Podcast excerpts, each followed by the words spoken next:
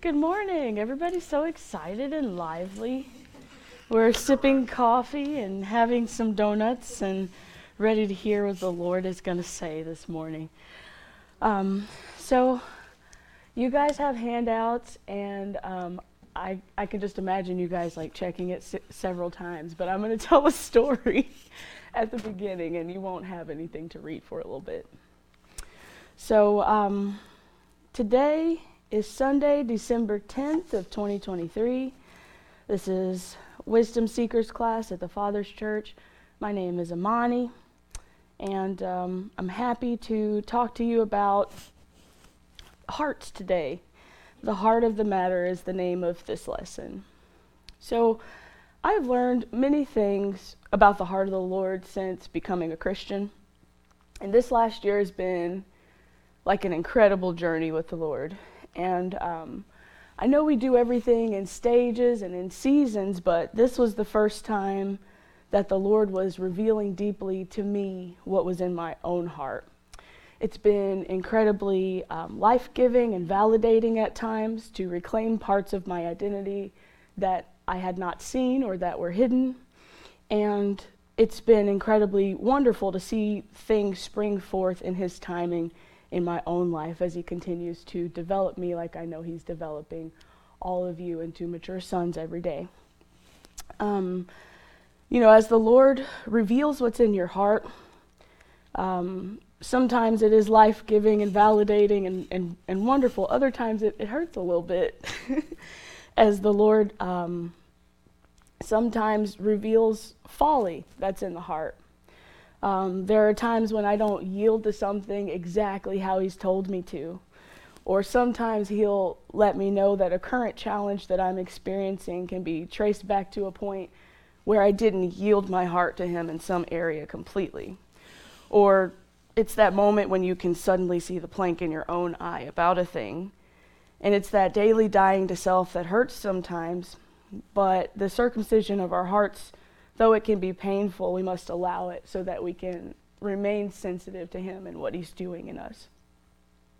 Now, before we get into deep talk about the heart and the scriptures, I want to share a story with you about a teaching that I had in Bible school that led me in this direction today. So, um, when I was in Bible college, our dean taught us a class called Creation Science. And it was really wonderful. I loved it, and I had never heard anything like it before. I went to a college called Christ for the Nations in Oak Cliff, and um, our principal or our dean taught this creation science class, and I loved it so much. I had never heard anything like it before. Uh, I went to a public high school, and I sat through my fair share of evolution lessons and talks and lectures. And um, I think the, the worst class that I ever had to sit through was a geology class in, in college, though, not in Bible college, but in a different school. You just never fe- forget that feeling of, um, of realizing you're in a room with a lot of people that don't believe the same way as you. And so that's a, that's a really interesting feeling. But um, I remember this one time I was in geology class and our professor was talking about evolution and I think it started with like one remark from somebody, like a little snide comment, and it kind of snowballed. And it, it ended with like seven minutes of just, uh, it, was, it was just really hard to be a Christian in the room that day. And um, that was kind of my experience before I had taken creation science at a different school. So when I got in creation science, I loved it. Hearing about my faith through the lens of a biblically supported science was really fascinating. And I remember the big lecture when we officially had the great showdown of creationism versus evolution. And so we'll talk about that for a minute and then we'll get into the heart of the matter. So, for those of you who may need a small refresher, creation science is less funded and less popular, but it delves into the exciting realm of confirming biblical accuracy. It does so by using science to validate natural phenomena that we can observe around us each day. And if that sounds complex, the one thing you can take away from it is creation science is real science that doesn't contradict the Bible. And creationism is the story of how all of creation proclaims the glory of God. And that's how it can be simplified. And so, furthermore, on the opposite side, you know, evolutionists believe that life evolves randomly. They believe that time, matter, energy, and space were all condensed together, and then for one day, no reason at all, everything exploded. And as a result, protons and neutrons and atoms materialized, and then later, gravity and galaxies and singular cells, and finally, eventually, all life forms supposedly developed over millions of years. Now, all of us know that the heavens and the earth and the days and the seasons and the months and the animals and the plants were all intelligently designed by a creator. And we know that absolutely nothing was created or left to happenstance or chance. But um, our professor reiterated these things to our class, and they've stuck with me ever since. As we talked about these two schools of thought, he pointed out that both groups of scientists believe that there was a rapid expansion and creation of the universe from a single entity. Both groups of scientists agree that the universe formed from something. Both groups of scientists are viewing the same evidence, but they arrive at completely different conclusions.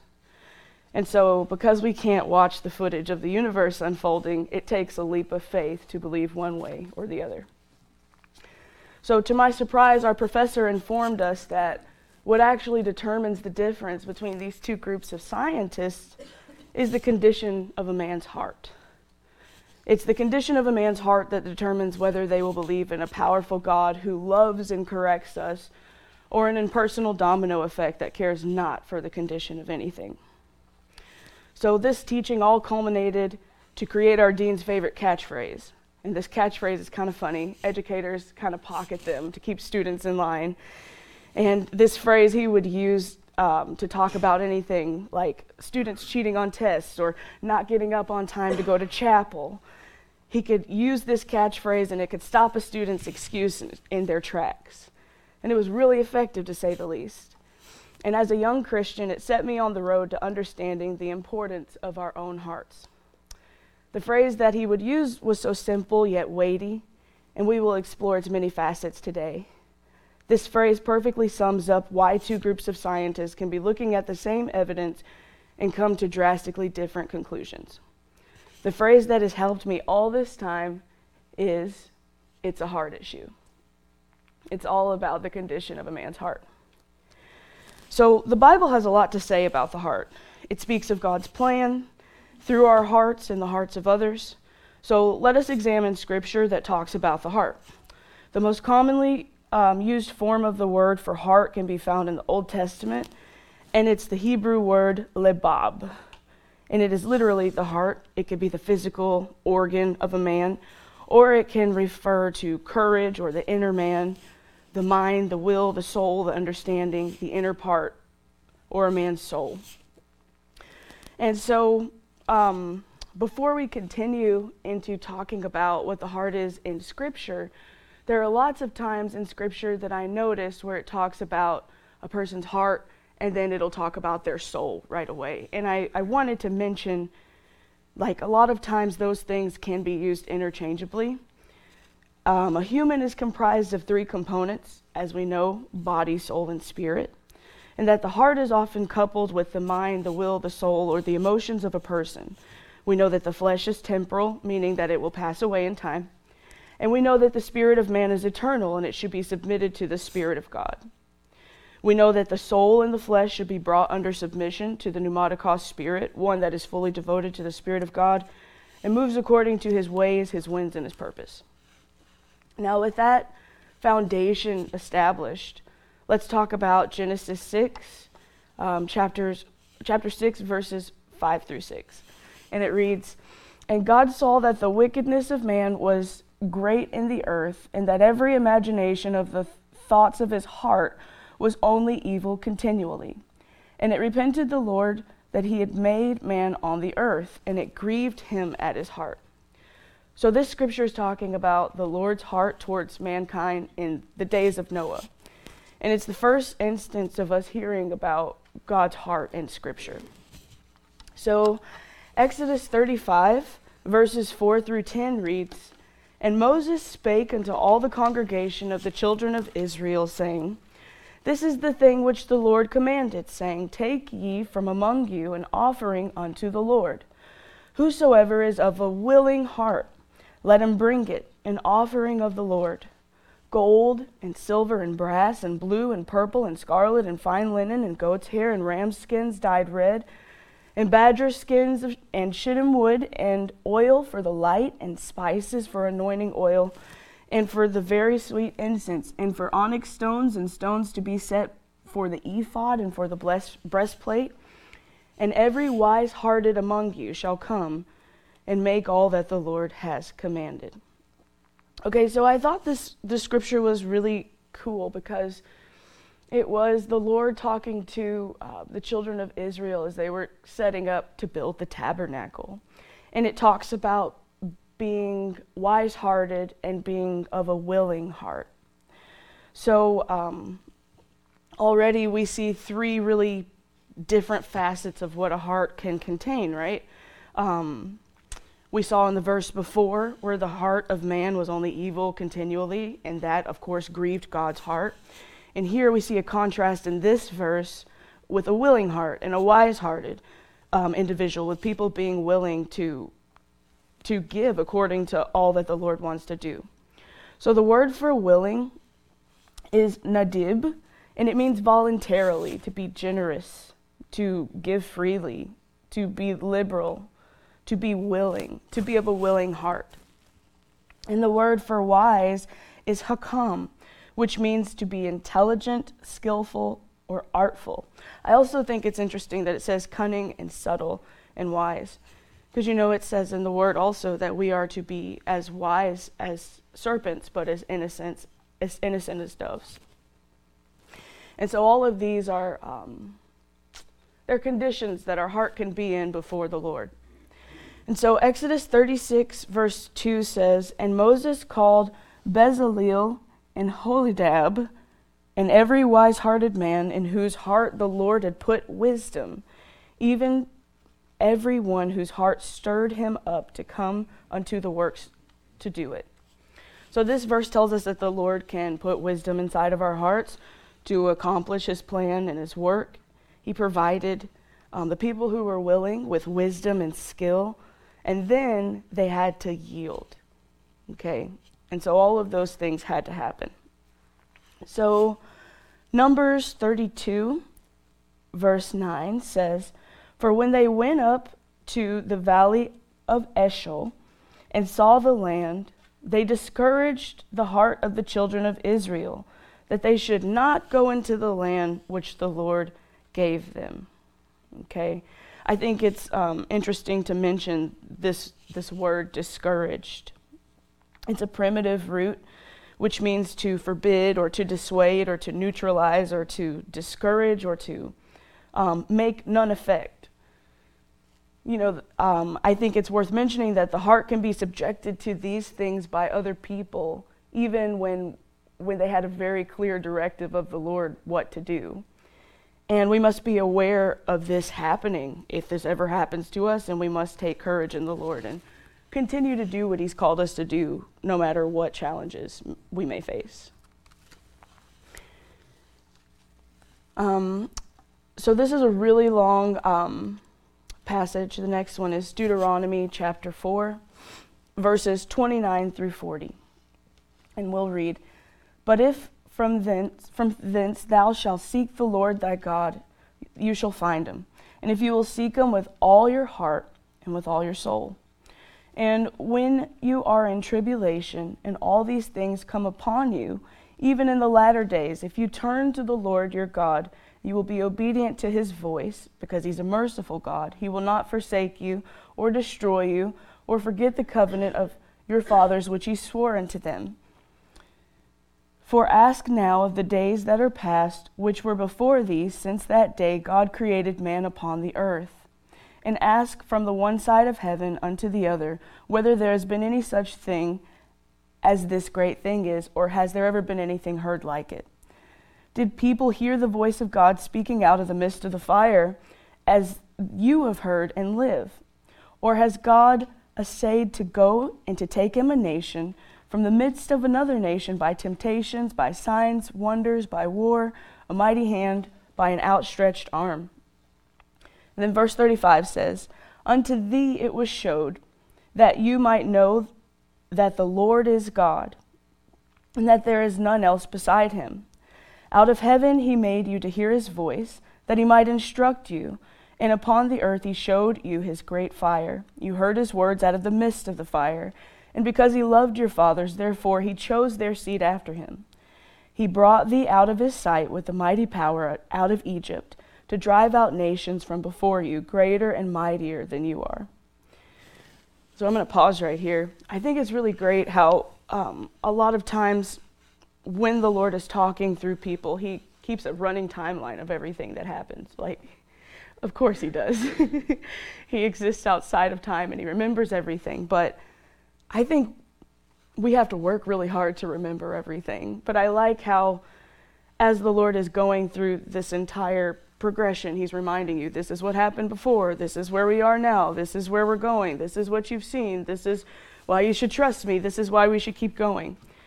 So, um, verse 39 says, Know therefore this day and consider it in your heart that the Lord, He is God in heaven above and upon the earth beneath. There is none else. Thou shalt keep therefore his statutes and his commandments, which I command thee this day, and it may go well with thee, and with thy children after thee, that thou mayest prolong thy days upon the earth, which the Lord God giveth thee, and uh, giveth thee forever. So even though this is way back in Deuteronomy, I dare say it's all the same thing. The Lord has brought us out of great things. He's taken us to great places. He's shown himself strong on our behalf, and we consider these things and we remove we remember them, we keep them in our heart, and then we move forward. And so um, it's just really encouraging to see that he is the same yesterday, today, and forevermore. The same God that was talking to the children of Israel then still thinks the same way, and it still applies the same to us today. So um, the word for consider, so he's, he's um, encouraging them, consider these things in your heart, all of these things that I've mentioned. The word consider is the word sub, it's a primitive root.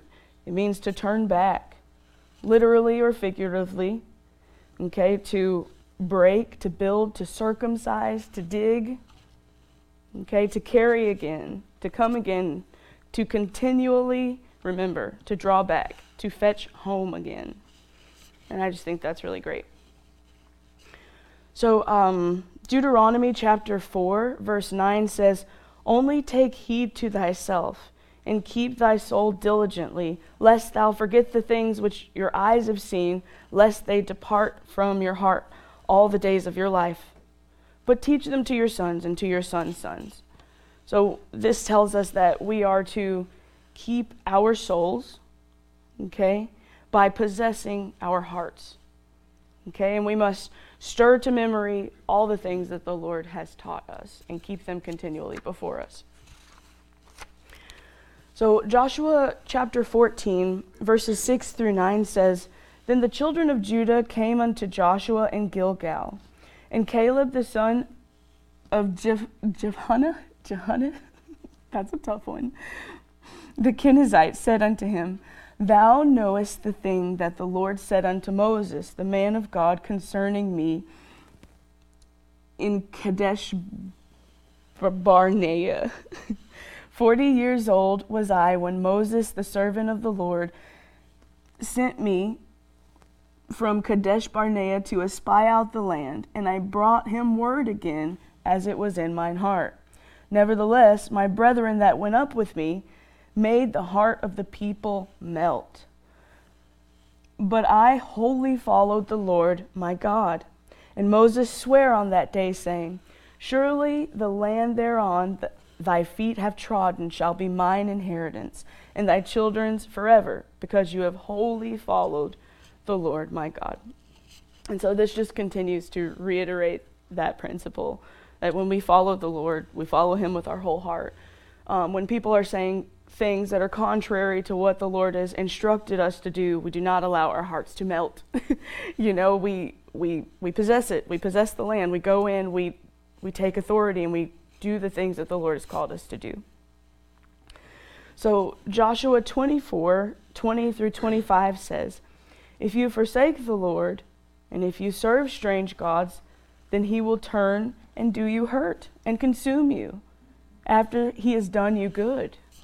And the people said to Joshua, Nay, we're going to serve the Lord. And Joshua said to the people, You are witnesses against yourselves that you have chosen you, the Lord, to serve him. And they said, Yes, we are witnesses.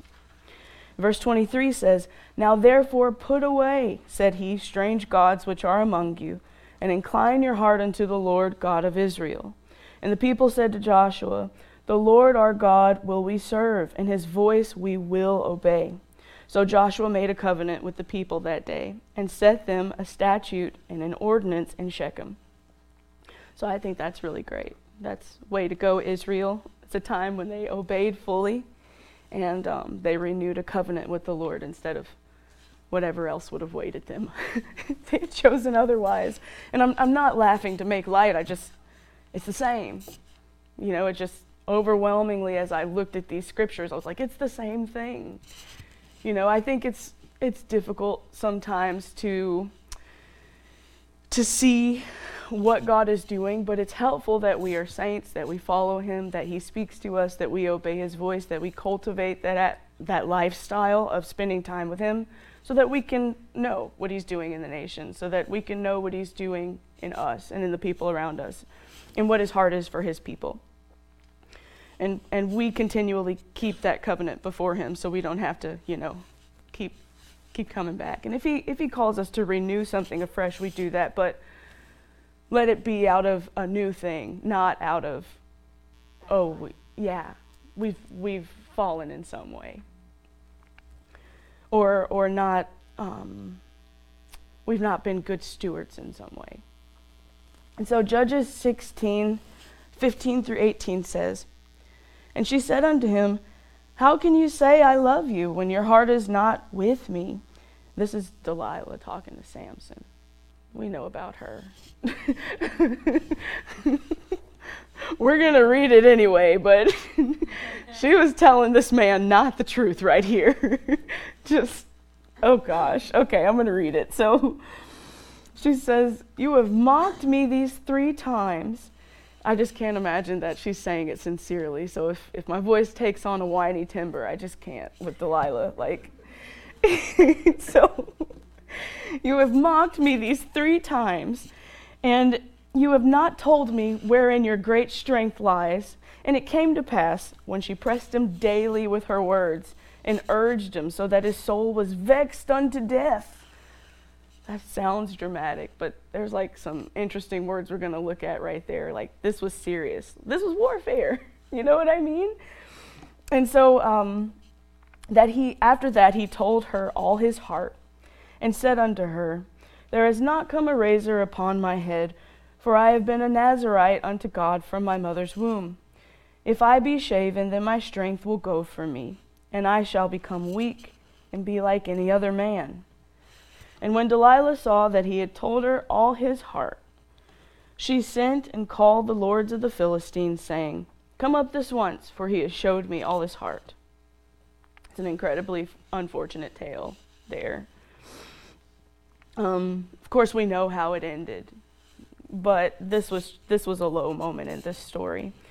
The word for vexed is kasar. It's a primitive root, and it means to dock off, to cut down to grieve, to loathe, to mourn, to shorten, to trouble, to vex. So his soul was cut down unto death. Okay, and, and of course, the word for death is death. It's to die, literally or figuratively. Um, yeah, so I'm reading those words, but I mean, it's, he suffered a great loss after that. And he, he told her all of his heart as a result. And um,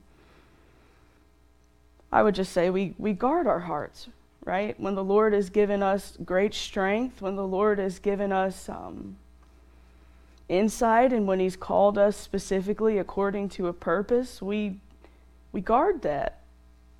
And um, we don't tell all of our heart. We don't give up the, the weapons, you know. So um, I thought that was good to mention what can happen in someone's heart when they're pressed and vexed and when they don't stand firm. And so the word for told, when it says that he told all of his heart, is nagad. It's a primitive root, and it means to boldly, to stand boldly out opposite, to manifest, to announce, okay, to declare, and also to, de- to denounce, to rehearse, to report, and to utter. And he, he told her all of his heart and suffered a great loss as a result. So 2 Samuel chapter 6 verses 12 through 16 says, And it was told King David saying, The Lord has blessed the house of Obed Edom and all that pertaineth unto him because of the ark of God. And so David went and brought up the ark of God from the house of Obed Edom to the city of David with gladness. And it was so that when they bare the ark of the Lord had gone six paces, he sacrificed oxen and fatlings. And David danced before the Lord with all of his might, and he was girded with a linen ephod. So David and all of the house of Israel brought up the ark of the Lord with shouting and with the sound of the trumpet.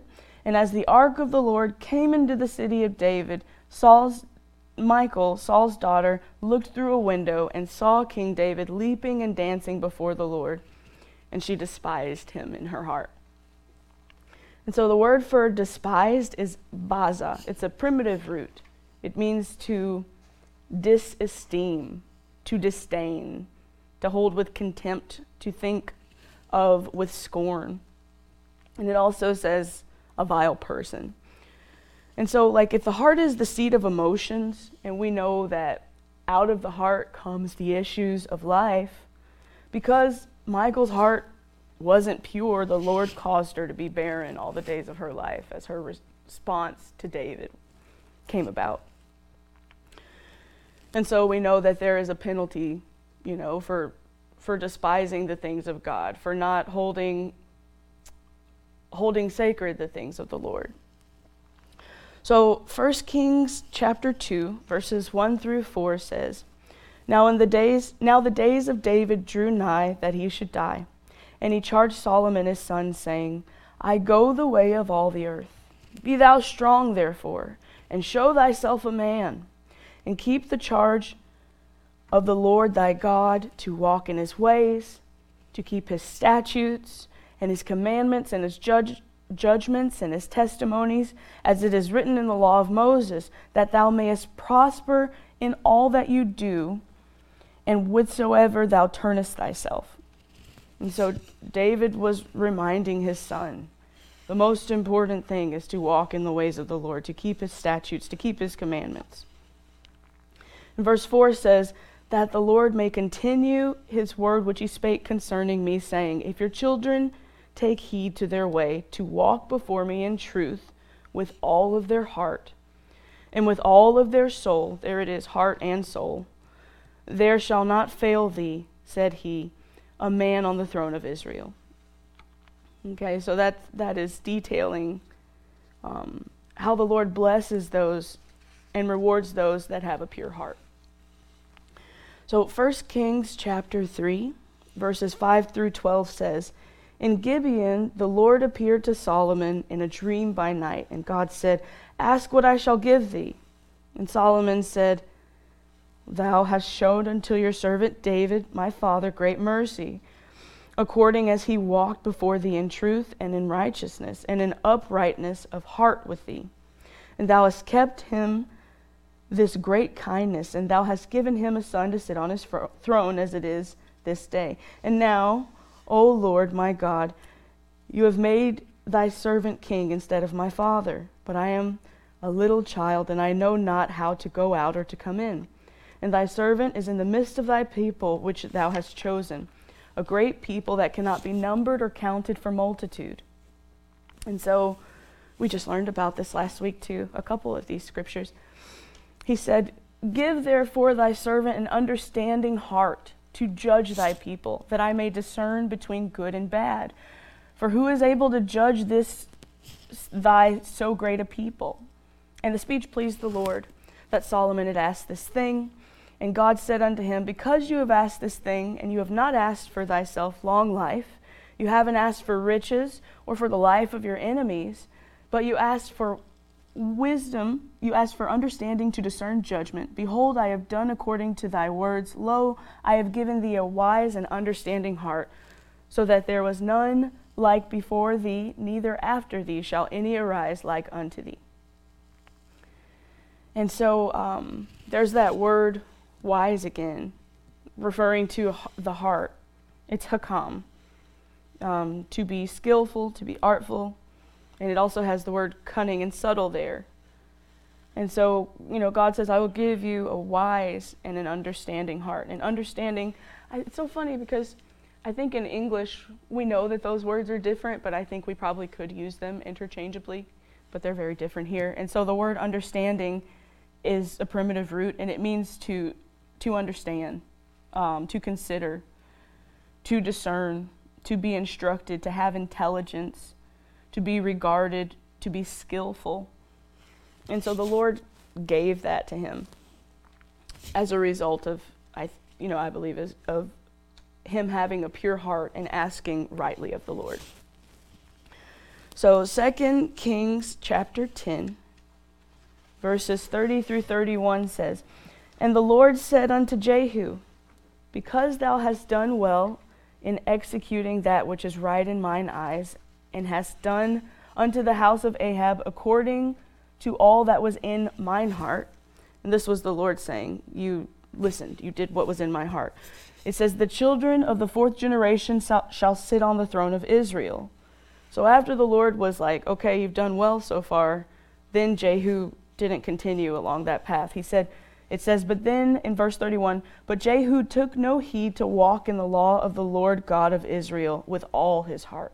And he departed not from the sins of Jeroboam, which made Israel to sin. So this is the same principle, just being demonstrated. I know we're blowing through these scriptures super quickly. Does anybody have any um, input or any further insight or any? Okay.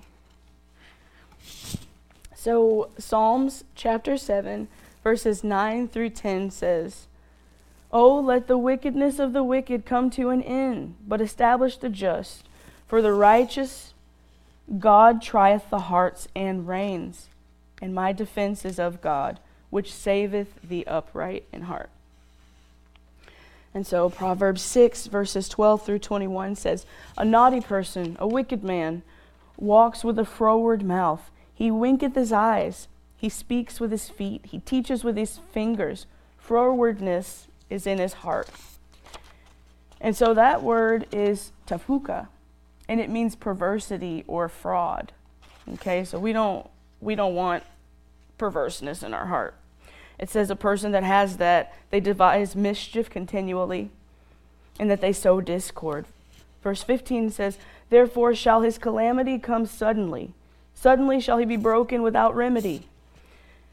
And verse 16 says, These six things does the Lord hate, yea, seven are an abomination to him a proud look, a lying tongue, hands that shed innocent blood. And then 18, you see him talk about the heart a heart that devises wicked imagination. And um, the word for deviseth is a primitive root, and it means to plow and to fabricate. Okay? Um, there's another verse in Scripture that talks about how people that will will be judged by the Lord are people who invent evil things, and it's just like, whoa, okay, like that's the standard. It goes all the way through. And um, verse 19 says, "A false witness that speaks lies." and he that soweth discord among the brethren. My son, keep your father's commandment, and forsake not the law of your mother bind them continually upon thy heart and tie them about thy neck. So it's not only important to guard your heart, to possess your heart, um, but also to keep your heart pure, keep your heart before the Lord, and continually keep his commandments you know, upon your heart, in your mind. So we we do that. We work to do that because that pleases the Lord. Yes. there's six things and then the seventh. It's just interesting that the, God hates the first six, but the seventh one is is an abomination. And that's the sowing discord among the brethren. Yeah. That's so shocking. That's number seven on the hit list of the Lord there. And, um, so I don't know what, uh, if, if there's anything worse than God hating something, Mm. it's something being an abomination to him. Yeah. And that's, that's the end result of, you know, it's one thing for these people to be doing what they're doing, but to sow discord, to make the heart of the people melt, to, you know, to do that kind of thing, which read about, that's an abomination. Mm. So, you know, it's bad enough to have God hate things, but him consider this an abomination? I, I, really don't understand how people who engage in this don't understand that they're engaging in it. Mm. And we've seen it over and over and over again. Not just that people get ticked off or they wanna do this or they wanna do that and they accuse and they do these things, but to, but to then say, I'm gonna gather people to come against, that's, that, God looks at that as an abomination. What kind of thing do those kinds of folks inherit? If you're in the abomination of the Lord, Mm. that's weird stuff. Yeah. Yeah, and how do they speak evil with their feet? That's the question. Like this leading them to, to evil. Sign language. There you go, Frank. Kick 'em. That's right. Kicking people. I missed all that. Who said that? I think it's Oh. Yeah. It also talks about feet in that verse that they run to mischief. I bet there's something to be said about that, how every place the sole of our foot treads, the Lord has given us authority in those places. That our feet are supposed to be shod with the preparation of the gospel of peace, and we are to pursue, you know, um, pursue righteousness and peace with all men. If these people are using their feet to be swift to run to wickedness and run to evil and to run to do evil things, I Plus it says his word is a lamp unto our feet. Yeah. unto our path. And his word, I, I love how so many of these verses really reference Yahweh and his plan with re, with regards to the heart, because you think it would be Elohim, mm, but how God's plan is so integral within our heart as we commune with Elohim, you know, as we pursue him, because he is his plan. yeah, His plan is in his heart, and how those two are so integrally connected, and how it affects the heart when we're disobedient to Yahweh and to his eternal plan. It's just, it's so amazing to me. mm,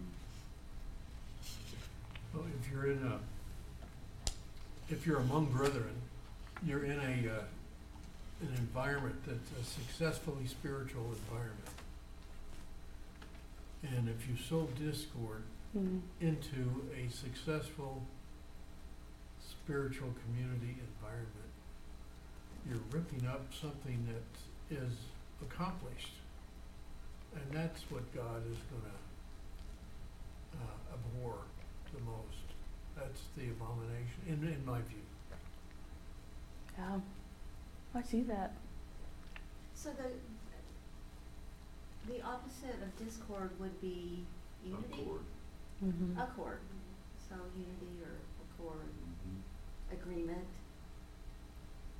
Yeah, so if we're, you're in accord, you would think that the proactive of the first six things, the proactive would be the ingredients for accord. And if you're systematically tearing down those agreements, and then your objective is discord, you know, how many things does God say, you know, in, in unity? God loves unity among the brethren, when they were all in one accord. You know, how many of those things are said and then God moves? Where two or three are gathered. Yeah, Or even Mhm. a house divided will not stand. yeah. So there's something about that seventh facet of truth and sonship that is the launching point for victory. But if, if it becomes discord among the brethren, then that, instead of bringing blessing, I guess it brings abomination, destruction. I don't know, that, that's a good, that's a good thing to think. And maybe turn those first six into positive things. Maybe these are the ingredients of accord. Mm. Um, it's interesting.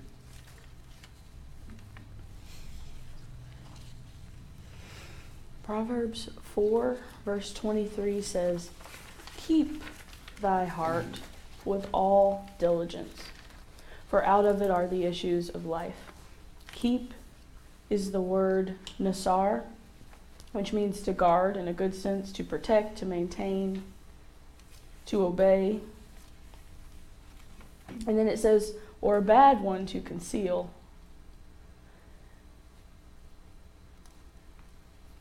So to preserve your heart and to watch your heart, to keep your heart with all diligence. And the word for diligence is mismar. And it means also to guard. It's a guard, it's a deposit. And it also has words like guard and office and prison and ward. But our, our heart is something that we are supposed to guard with diligence. Um, Proverbs 14 14 says, this word came up earlier, the backsl and I had never seen this verse before, so I thought, oh wow, like says it like that, and we still say it that way. The backslider in heart shall be filled with his own ways, and a good man shall be satisfied from himself. And I, I was like, wow. Um, so backslider literally means to go back, to retreat. It also says to apostatize. Um, I think that's really interesting. There's this uh, trend that's happening right now in the culture, and it's it's it's incredibly sad because it's all these Christian kids who have been raised in the faith who are doing something. I don't know if this is an old term or if it's just being applied in a new way. You guys might know, but they're deconstructing their faith. There are a lot of children that are doing that and young adults that are doing that. And so um, I just I find it interesting that like the word for backslider talks about uh, you know to apostatize, to go back, to turn away, and that someone who does this is filled with their own ways. I think there's something to be said about that and probably further study on, on my part because that's an interesting concept. So, Matthew 11, verses 25 through 30 says, At the time Jesus answered and said, I thank thee, O Father, Lord of heaven and earth, because thou hast hid these things from the wise and prudent, and you have revealed them unto babes. Even so, Father, for so it seemed good in thy sight. All things are delivered unto me of my Father, and no man knoweth the Son but the Father, neither knoweth any man the Father save the Son, and he to whomever the Son will reveal in him. Verse 28 says, Come unto me, all ye that labor and are heavy laden, and I will give you rest. Take my yoke upon you, and learn of me, for I am meek and lowly in heart. I think that's um, really profound because Jesus just told you what his heart was like. You know, he was aware of his heart and he was able to, to reiterate, I am meek and lowly in heart, and learn from me. And then he goes on to say, You shall find rest unto your souls, for my yoke is easy and my burden is light. So I think that's the goal, always to be meek and lowly in heart as Jesus is. So, Luke chapter 6, verse 45 says, A good man out of the good treasure of his heart bringeth forth that which is good. And an evil man out of the evil treasure of his heart bringeth forth that which is evil. For of the abundance of the heart his mouth speaketh. And Luke 8, verses 12 through 15 says, Those by the wayside. Okay, so this is uh, the parable of the sower. And I've heard this taught many times. I think, you know, it's a popular verse that people like to talk about, Christians like to talk about. And I I think I've heard people like describe the soil as like someone's spirit, as someone's mind, as someone just like continuing along, but it literally says that the soil is someone's heart. And I I had never noticed that distinction before, so I put that scripture in and we'll read it it says, uh, Those by the wayside are they that hear, and then cometh the devil and taketh away the word out of their hearts. And I think that also goes, because I'm thinking, I always would think, oh, you know, people would just forget. People would go to a really great service, and the Lord would release a word, and they would forget about it. But if you remember that the heart is connected to the soul of a person, the mind, the will, the emotions is all together it makes sense if they forget or if it's taken out of their heart. I think sometimes those things can be used interchangeably. So it says, The devil takes away the word out of their hearts, lest they should believe and be saved. So then that shows us what happens.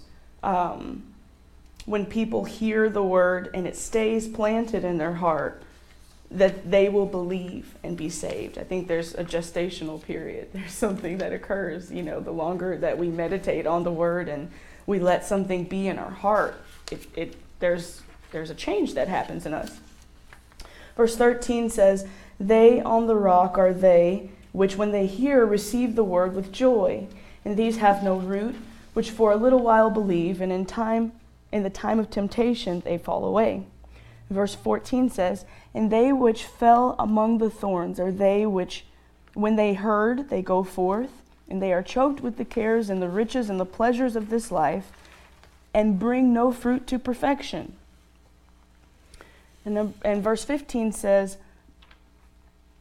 But that on the good ground are they which in an honest and good heart, having heard the word, keep it, and they bring it they bring forth fruit with patience.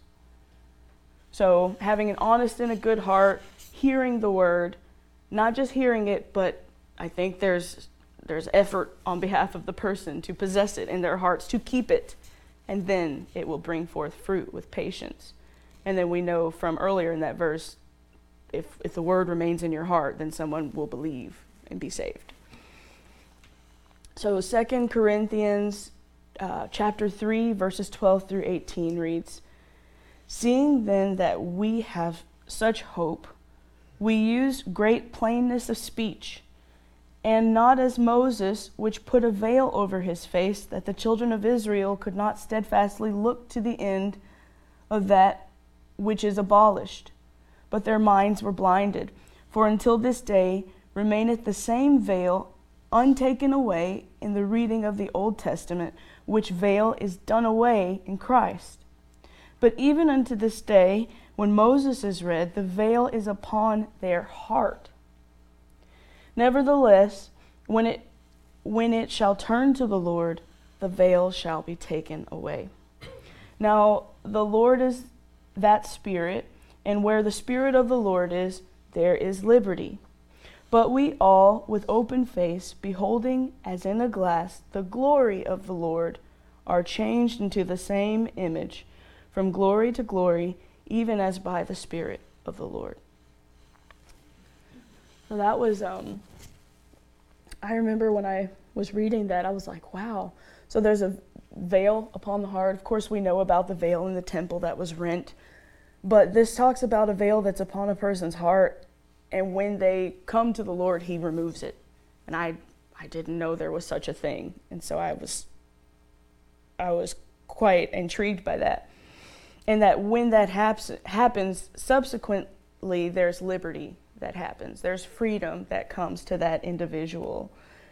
And then um, they are able to behold the glory of the Lord and they are th- themselves changed by the Spirit of the Lord. And I, that's so powerful.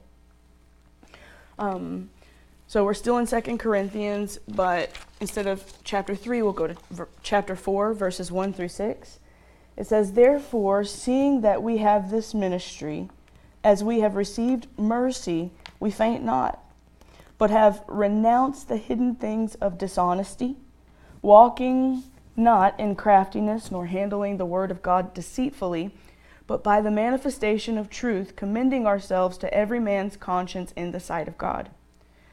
And verse 3 says, But if our gospel be hid, it is hid to them that are lost, in whom the God of this world has blinded the minds of them which believe not, which sounds like the veil from the verse before, lest the light of the glorious gospel of Christ, who is the image of God, should shine upon them, which was also referenced in the verse before. And it says in, in verse 5 For we preach not ourselves, but Christ Jesus the Lord and ourselves your servants for Jesus' sake. For God, who commanded the light to shine out of darkness, has shined in our hearts to give the light of knowledge of the glory of God in the face of Jesus Christ. And so there's a lot to be said about the heart, receiving God into the heart, the heart being changed, um, light coming to the individual, them being able to then um, view the Lord. And if you continue with that analogy of like the veil, um, the veil was rent in, in the in the temple, allowing, you know, it's a a physical representation of what happened in the spirit. And if that happens in our hearts, when that veil is removed, we are able to behold the beauty and the shining and the glory of the Lord. And then we, in turn, embody that and then reflect that to people around us. And it all starts with the heart being willing and being open and being there before the Lord. And so I just think that's beautiful. Um, so First John chapter 3 verses 18 through 24 says, "My little children, let us not love in word, neither in tongue, but in deed and in truth. And hereby we know that we are of the truth, and that we shall assure our hearts before him. For if our heart condemn us, God is greater than our heart. Oh, God who is greater than our heart and knows all things. I think I said that strangely. we'll keep going. Verse 21. Beloved, if our heart condemn us not, then have we the confidence toward God. Verse 22 says, And whatsoever we ask, we receive of him because we keep his commandments and because we do those things which are pleasing in his sight. Verse 23 says, And this is his commandment, that we should believe on the name of his Son Jesus Christ, and love one another as he gave commandment. And he that keepeth his commandments dwelleth in him, and he in him. And hereby we know that he abideth in us by the Spirit that he has given us. And so, abiding in the Lord, letting Him be the possessor of our souls, submitting our heart to Him, um, us subsequently um, holding on to the things that He plants in our heart. It allows us to receive the glory of the Lord, to see the glory of the Lord, and then to reflect it as a result to those that are around us. And um, because we are of the same spirit of the Lord. So I just wanted to release that over all of us. May we be possessors of our hearts, of our souls. May we um, not yield to anything that is contrary to what the Lord says. No matter what we're up against or what we may face, may our hearts not melt within us for fear if it looks like we can't accomplish something on our own, because in our weakness, He is made strong. And um, I just declare that over all of us as we go forth, that we will continue to shine, um, and that people will be drawn to that as we glorify the Lord. And at the very bottom, um, there's a couple of songs. I, I had a playlist kind of on shuffle as I was working through these scriptures, and a few of, of the songs I heard really talk about the heart. So if you guys are needing some music for your after church drive somewhere to go get lunch, um, maybe pull up one of these songs, and, and they're really nice. So Yeah. So I will pray. I pray. So, Father, thank you for this time that we get to spend in your word. Thank you for loving us and giving us truth and, and showing us wisdom. May we be those that um, appreciate and guard and, and stand and fight on behalf of, of wisdom and, and righteousness and truth. And may you continue to perfect our hearts and to pull away any veils um, that may exist. And may you continue to shine brightly upon us. And in turn, may we shine brightly back to you. We just declare this over ourselves. We will continue to meditate on these words to hear what else you will speak throughout this day. In Jesus' name, we just declare it done. Amen.